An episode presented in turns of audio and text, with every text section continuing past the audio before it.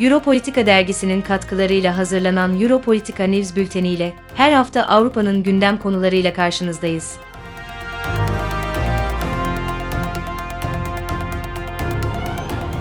Fransa'da iktidar krizi.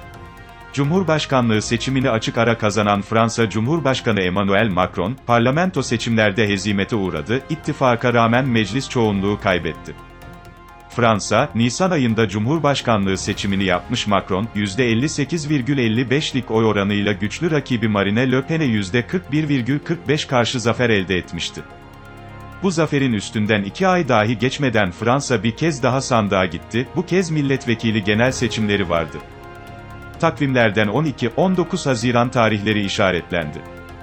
İki tur şeklinde yapılan seçimler için Mayıs ayı boyunca seçim kampanyası yürütüldü. Adaylar belirlendi, ittifaklar yapıldı ve 577 sandalyeli ulusal meclis için yarış başladı. Yarışta iki önemli ittifak vardı, biri Fransa Cumhurbaşkanı Emmanuel Macron'un partisi Cumhuriyet Yürüyüşü LREM öncülüğünde Horizons Ufuklar ve Demokrasi Hareketi partilerinden oluşan Ensemble İttifakı, diğeri ise aşırı solcu Jean-Luc Mélenchon'un başını çektiği Fransa Boyun Eğmeyen Partisi, Yeşiller Partisi, Sosyalist Partisi ve Komünist Partisi'nin oluşturduğu Sosyal ve Ekolojik Yeni Halk Birliği ittifakıydı. Dolayısıyla Cumhurbaşkanlığı yarışında Macron'un en güçlü rakibi aşırı sağcı Le Pen iken milletvekili seçimlerinde en güçlü rakibi aşırı solcu Jean-Luc Mélenchon oldu. Seçim sonrası tablo ise tüm tahminleri alt üst etti. Seçimin ikinci turunda Cumhurbaşkanı Macron'un ittifakı Ensemble, meclis çoğunluğunu kaybetti, aşırı sağcı Le Pen ise ittifaklara meydan okudu ve sandalye sayısını 11 kat artırdı. 577 sandalyeli ulusal mecliste hükümetin kurulabilmesi için salt çoğunluk yani 289 milletvekili sayısının yakalanması gerekiyor. İkinci tur oylamada Macron'un partisinin yer aldığı Ensemble ittifakı %38,48'lik oy oranı ile 245 milletvekiline ulaştı ama bu sayı hükümet kurmak için yeterli değildi. Ensemble, 45 sandalye ile 289 eşiğinin altında kaldı, Macron iktidarı kaybetti. Dört partiden oluşan Melenchon'un öncülüğündeki NUP ittifakı ise oyların %31,76'sını alarak 131 milletvekili çıkarabildi. Seçimin en iddialı iki ittifakı için sonuçlar pek de iç açıcı değildi. Seçime ittifaksız katılan aşırı sağcı Marine Le Pen'in partisi Ulusal Birlik ise oyların %17,20'sini aldı ve Ulusal Meclis'te 89 sandalyenin sahibi oldu. 2017'de yapılan seçimlerde sadece 8 milletvekili çıkaran Le Pen'in, sandalye sayısını 11 kat artırması tarihi başarı olarak yorumlandı. Merkez sağda yer alan Cumhuriyetçiler Partisi 61, diğer partiler ise 51 sandalye elde etti.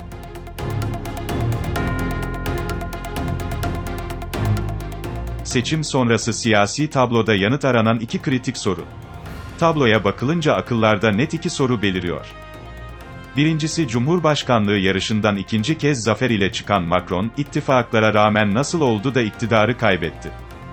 İkinci soru ise Macron'un Cumhurbaşkanlığı seçiminde en güçlü rakibi Le Pen, o yarışı kaybederken nasıl oldu da iki ay içerisinde milletvekili seçiminde oylarını kat ve katladı? Milletvekili seçimlerinde Macron liderliğindeki iktidar meclis çoğunluğunu kaybetti. Fransa seçmeninin Macron'a ters köşe yapması olarak yorumlanan bu sürecin aslında sokak eylemleriyle başladığı düşünülüyor. Sarı yeleklilerin eylemleri, emeklilik reformu grevi başta olmak üzere Macron'un halkın büyük çoğunluğunun sesine kulak vermemesinin bu süreci doğurduğu değerlendiriliyor. Macron'un ülkesi içindeki sorunları görmezden gelip dış politikaya odaklanması, ABD'yi dikkate alan bir politika izlemesi, özellikle Rusya-Ukrayna savaşında arabuluculuğa soyunması seçmende tepkilerin birikmesine yol açtı. Macron, Cumhurbaşkanlığı seçiminde kazandığı zafer ile iktidarı cepte görürken seçmen ters köşe yaptı ve Macron'a Fransa tarihinde emsaline pek de sık rastlanmayan bir ceza kesmiş oldu. Hatta öyle ki seçime katılımın düşüklüğü bile Macron'a fatura edildi. Fransa halkının temsil inancının kaybetmesi ve siyasete olan ilgisizliği Macron'un başarısızlığı olarak değerlendirildi. Zira 48 milyon 589 bin seçmenlik ülkede yaklaşık 26 milyon kişi sandığa gitmedi, seçime katılım oranı %46,23'te kaldı. Ulusal Birlik Partisi lideri Marine Le Pen, kuşkusuz seçimin en başarılısıydı. Parti en son 1986 yılında 35 milletvekili çıkararak parlamenter grup oluşturmaya hak kazanmıştı. Bundan 36 yıl sonra ittifaksız girilen seçimde 89 milletvekili ile tarihi bir rekor kırıldı. Bu sonuç dünyayı şaşırttığı gibi partinin lideri Le Pen için de sürpriz oldu. Le Pen, şaşkınlığını ve sevincini en çılgın hayalimiz bile 60 milletvekilimizin olmasıydı sözleriyle dile getirdi.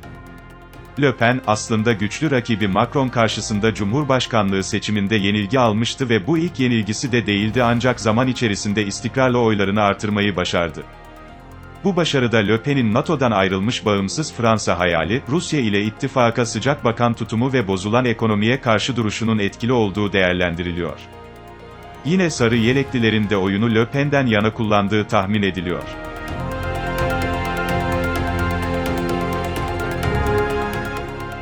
Fransa'da siyasi belirsizlik. Seçim sonucuna bakıldığında Fransa tarihinde eşine az rastlanır bir durum yaşandı ve hükümet salt çoğunluğu sağlayamadı. Dolayısıyla Macron, iktidarı kaybetti, hükümeti kuracak yeterli sandalyeye hiçbir parti ulaşamadı. Mevcut tabloyu en iyi açıklayan iki kelime. Siyasi belirsizlik. Bu belirsizlik Fransa Ulusal Meclisi'nde siyasi ittifakı zorunlu kılarken ittifakın sağlanamama ihtimali de bulunuyor. Jean-Luc Mélenchon'un öncülüğünde dört partiden oluşan NUP, 131 milletvekili ile ülkenin ilk muhalif siyasi gücü haline geldi. NUP ittifakının parçalanması halinde yapılacak bir işbirliği dahi hükümeti kurmaya yeterli gelmiyor. Hatta muhalefet, 5 Temmuz'da hükümete karşı güven oylaması sunacağını açıkladı. Le Pen de ulusal birlik olarak 89 milletvekiliyle mecliste yapıcı muhalefetten yana tavır alacaklarının, Macron'un emeklilik reformu gibi projelerine karşı duracaklarının altını çiziyor. İttifak arayışındaki Macron için geriye 61 milletvekiliyle cumhuriyetçiler kalıyor. Ancak cumhuriyetçilerin lideri Christian Jacob da, muhalefetteyiz ve öyle de kalacağız. Açıklamasıyla ittifaka kapıyı kapattı. İttifak sağlansa da sağlanmasa da Macron için işler pek kolay gözükmüyor. Çünkü ittifak ile farklı bir partiden gelecek bir başbakan devlet için daha güçlü konumda olacak ve Macron cumhurbaşkanı olmasına rağmen var olan gücünü yitirecek. Bu siyasi belirsizliğin gölgesinde bazı yasal düzenlemeler için meclis içinde ittifaka gidilebileceği ancak Macron'un cumhurbaşkanlığı seçimindeki vaatleriyle reformların hayata geçirilmesinin çok da kolay olmayacağı düşünülüyor. Yasal zemine bakıldığında net bir tarihi olmamak ile birlikte Macron, ulusal meclisi feshetme yetkisi bulunuyor. Bir başka ihtimal ise milletvekillerinin sunacağı güvensizlik oyu ile hükümetin istifası. Meclisin feshi ya da hükümetin istifası henüz netlik kazanmasa da hükümette görev yapan 3 bakanın istifası bekleniyor. Seçimde yeterli oyu alamayan Sağlık Bakanı Brigitte Bürger'ın, deniz işlerinden sorumlu Devlet Bakanı Justine Benin ile Ekolojik Geçiş ve Bölgesel Uyum Bakanı Amélie de Montchalin'in istifa etmesi gerekiyor. Hangi pencereden bakılırsa bakılsın bir yandan siyasi belirsizlik ile karşı karşıya kalan diğer yandan kamu borcu 2 trilyon 901,8 milyar avroyu aşan Fransa'yı zor günler bekliyor. Bir bültenimizin sonuna gelirken haftaya yeni bir gündem başlığında görüşmek ümidiyle esenlikle kalın.